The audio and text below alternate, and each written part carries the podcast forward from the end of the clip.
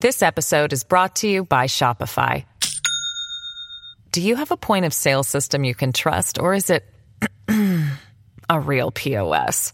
You need Shopify for retail. From accepting payments to managing inventory, Shopify POS has everything you need to sell in person. Go to shopify.com slash system, all lowercase, to take your retail business to the next level today. That's shopify.com slash system. Hey there, everybody. This is John Donvan, and welcome to the latest take in our series that focuses on the quality of discourse, where what we try to get at is the question of how we're doing at talking with each other or not. And frankly, it's the not that is making this interesting. These times that we're living in when people hold views that are so polarized that they don't even want to look at each other, much less hear what each other has to say. And of course, that's what Intelligence Squared US is all about. By setting up a framework known as, well, Oxford style debate with its own rules and an obligation of civility and the requirement that our debaters work to prove that they're right, not just assert their ideas, but actually make an argument for them, we do see opposing viewpoints in the people who hold them actually talking to each other and interacting and maybe even learning from each other across some fairly complex and contentious issues. Well, today I'm going to be talking to an author and thinker who has given a lot of attention to the question of how all of us can try to think clearly on these hard issues.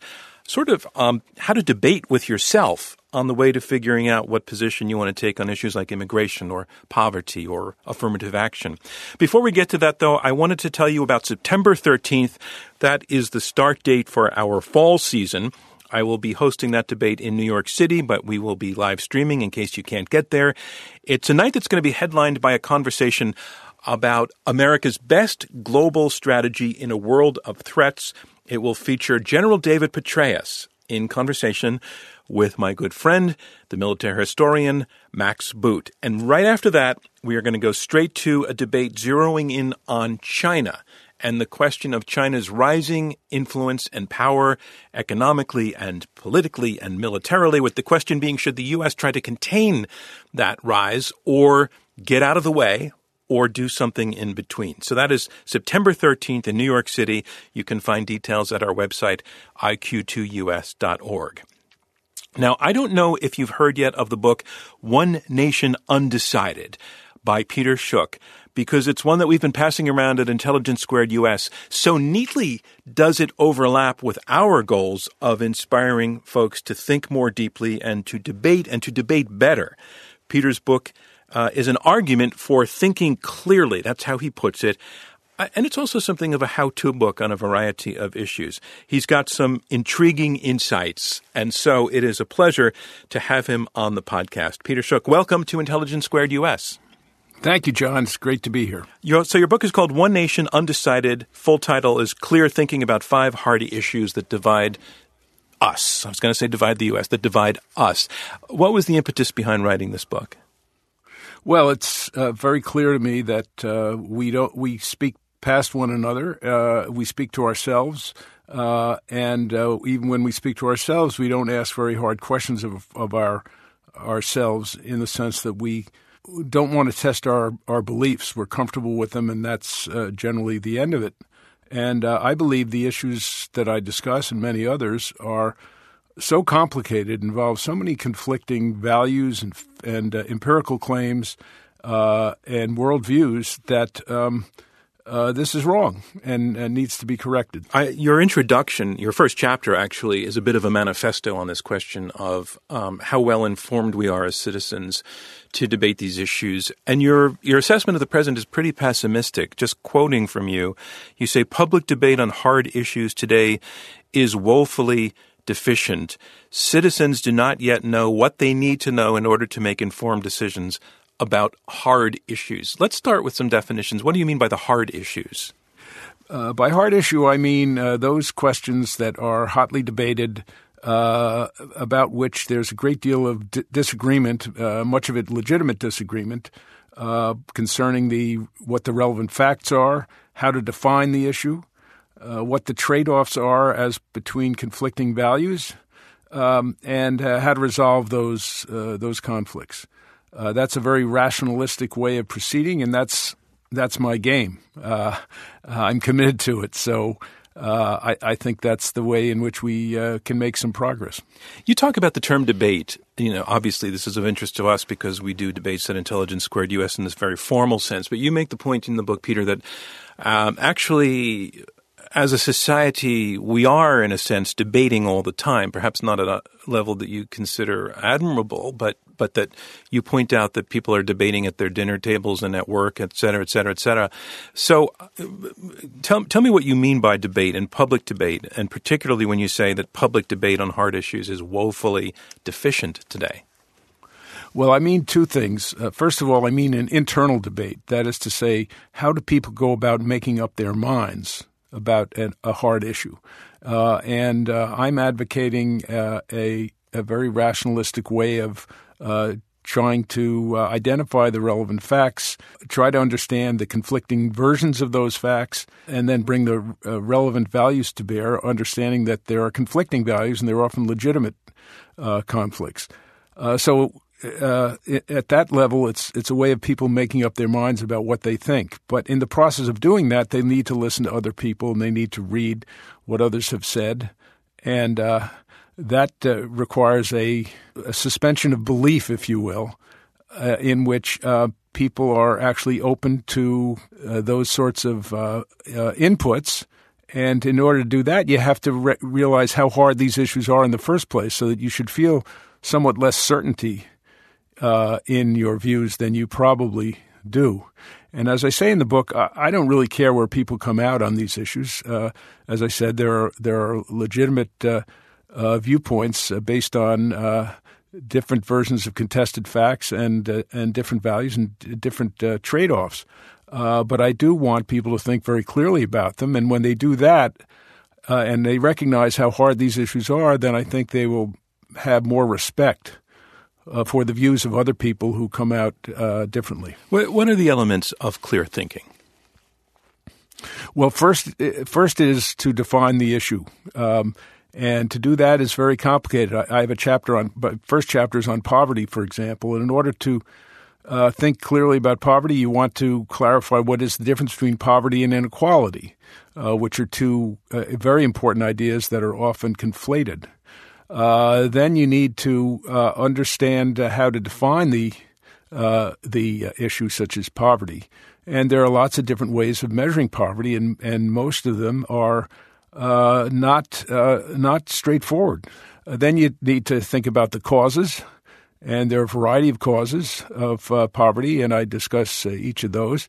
and then you need to look at what the existing programs are and how how effective they've been and then uh, think about how we might reform uh, those systems that are deficient. And, and, so I lay out the various uh, uh options uh, for policy reform. You know, in, in, our debates, we have a the way that we structure our debates. In the beginning of the evening, we ask the audience to tell us where they stand on the motion. And, we, and we've actually done a number of motions that overlap with the topics you take on in your book. For example, affirmative action. We've twice debated whether affirmative action is um, actually meeting the goals that uh, that its uh, proponents intended. We've debated campaign finance reform. We've debated immigration a number of times. We've even debated uh, the role of religion in public life with the motion America is too damn religious, we did a few years back. And in all of these debates, in the beginning, we ask the audience where do they stand on the issue.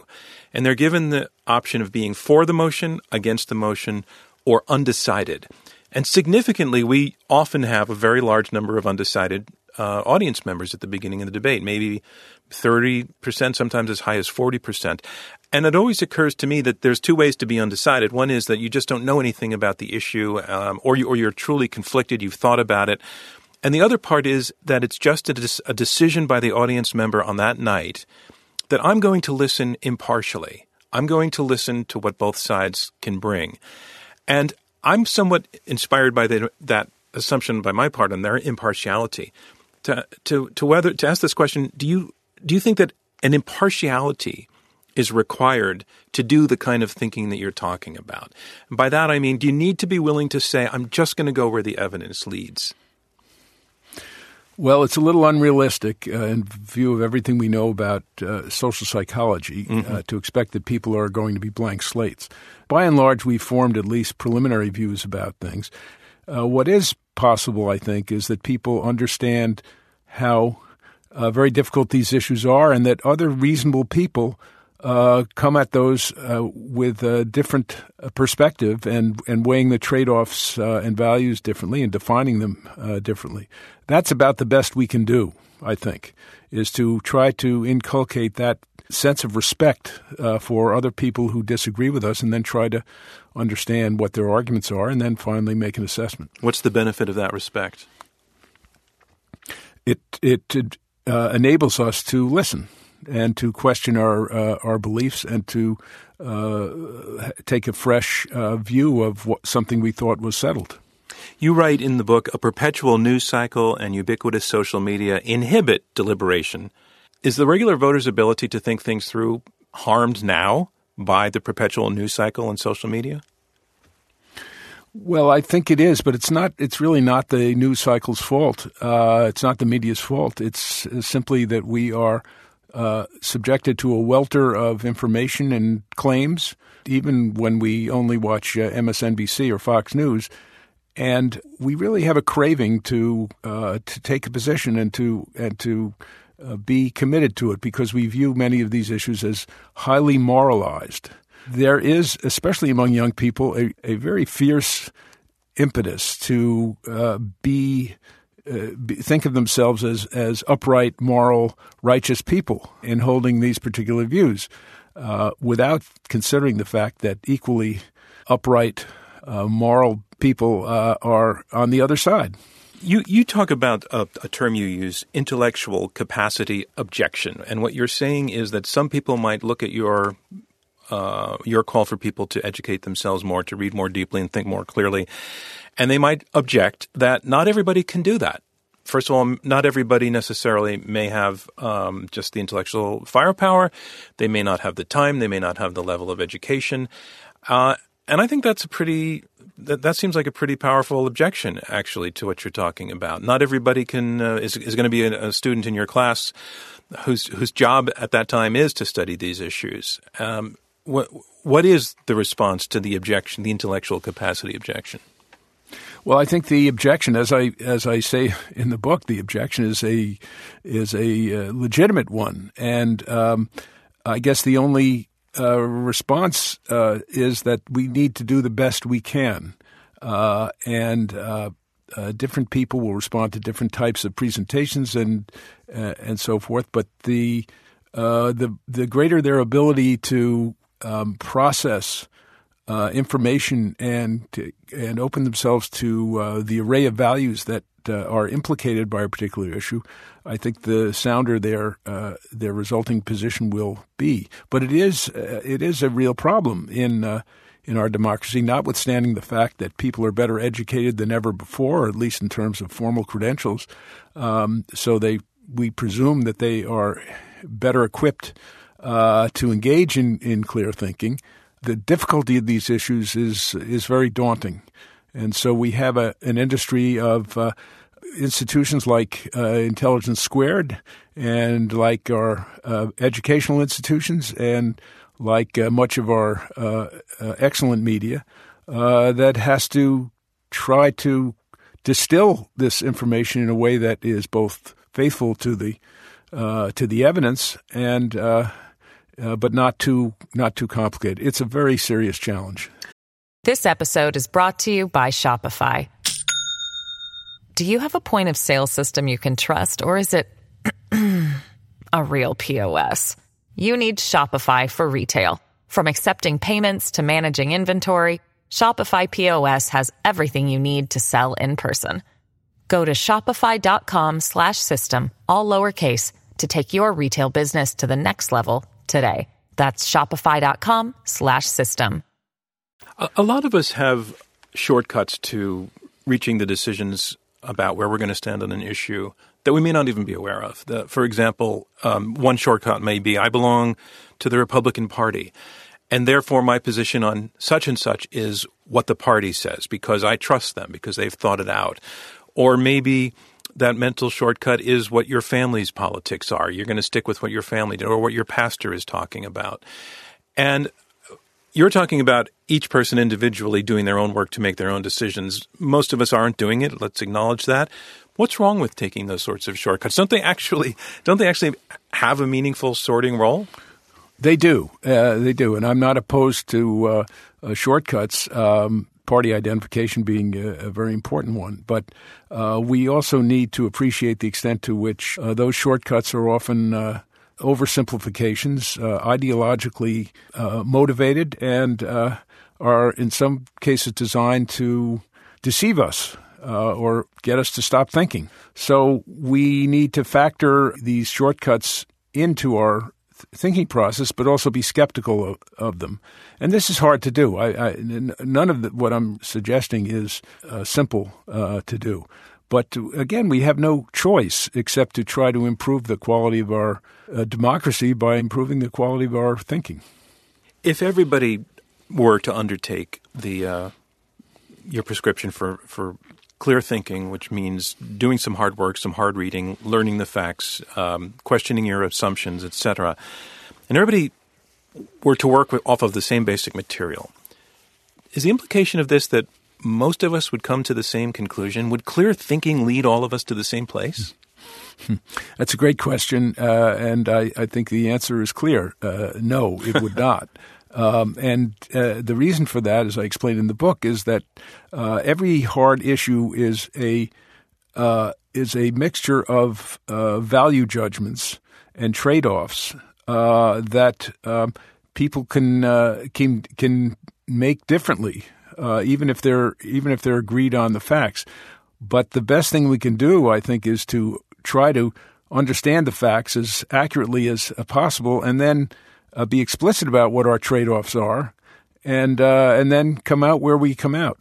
Uh, so uh, I, I, completely agree with your implication that we would not, in the end, all agree. Uh, that's why these issues are hard issues, um, because reasonable people can come out at different points. But I think the the areas, the the domain of disagreement would be uh, considerably narrower and perhaps more important uh, our uh, civility, our respect uh, for those who with whom we are engaging in thinking about these issues would be uh, would be heightened, and that we could certainly use in our current uh, social milieu.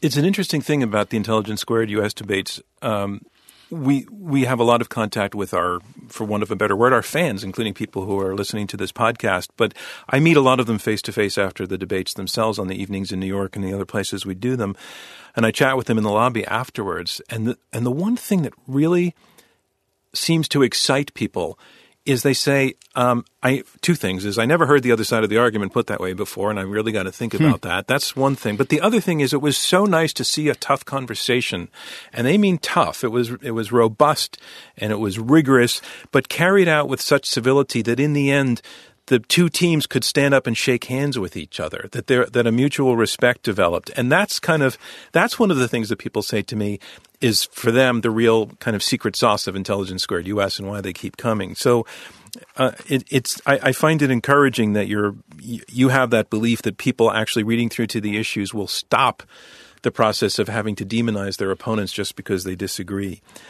Let me say one thing about civility, uh, because I've written elsewhere about civility. Uh, uh, and uh, it's of course an, enormous virtue. It's a, it's an indispensable virtue in a democracy or in a family or in almost any other uh, setting. Uh, but uh, increasingly, I think people have used have demanded civility in situations in which in which they don't really want civility. They want the other side to to shut up. so true. And uh, so when we we invoke civility as a, as a cardinal virtue, I, I certainly agree with that, and my book hopes to promote that.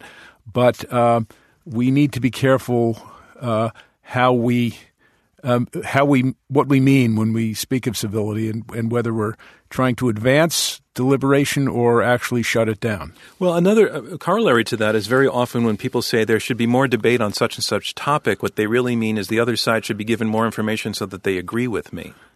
Yes, I, I think that's true. Uh, we do uh, we do have a great deal of debate in in our society, uh, as we discussed at the outset. Uh, there are numerous settings in which people uh, discuss issues with one another, but increasingly we're discussing them only with people who agree with us, and that's just a, an echo chamber. And we're too self confident in our views, and if we reduced our self confidence just a little bit, I think we would hear uh, much uh, that uh, would enlighten us and possibly change our views. Peter Schuck's book is called One Nation Undecided Clear Thinking About Five Hard Issues That Divide Us. If you are a fan of Intelligence Squared US, consider looking into it. Like our debates, um, this book is about the value of facts and logic and critical thinking and being open to changing your mind. Peter Schuck, thanks so much for joining us on Intelligence Squared US. Thank you, John. And we would love to hear from you about this topic and also about this series of our podcasts that are looking at the quality of discourse. Who else do you think I should be talking with and about what? We'd love to hear from you via our website, iq2us.org. Um, and another thing I want to remind you of as we get ready to launch our fall debate season in a few weeks IQ2US depends on the support of listeners please consider texting the word debate to the number 797979 and you will get a link through which you can make a donation to help us to continue and to grow this series. Again, text debate to 797979. All of us at Intelligence Squared US would appreciate it. And that includes and I'm going to roll the credits. Robert Rosenkranz, our chairman, Clea Chang, who is chief operating officer, Leah Matthau is vice president of programming, Jeannie Park is director of research and content development, Rob Christensen is our podcast producer, and I'm your host, John Donvan. Thanks, everybody.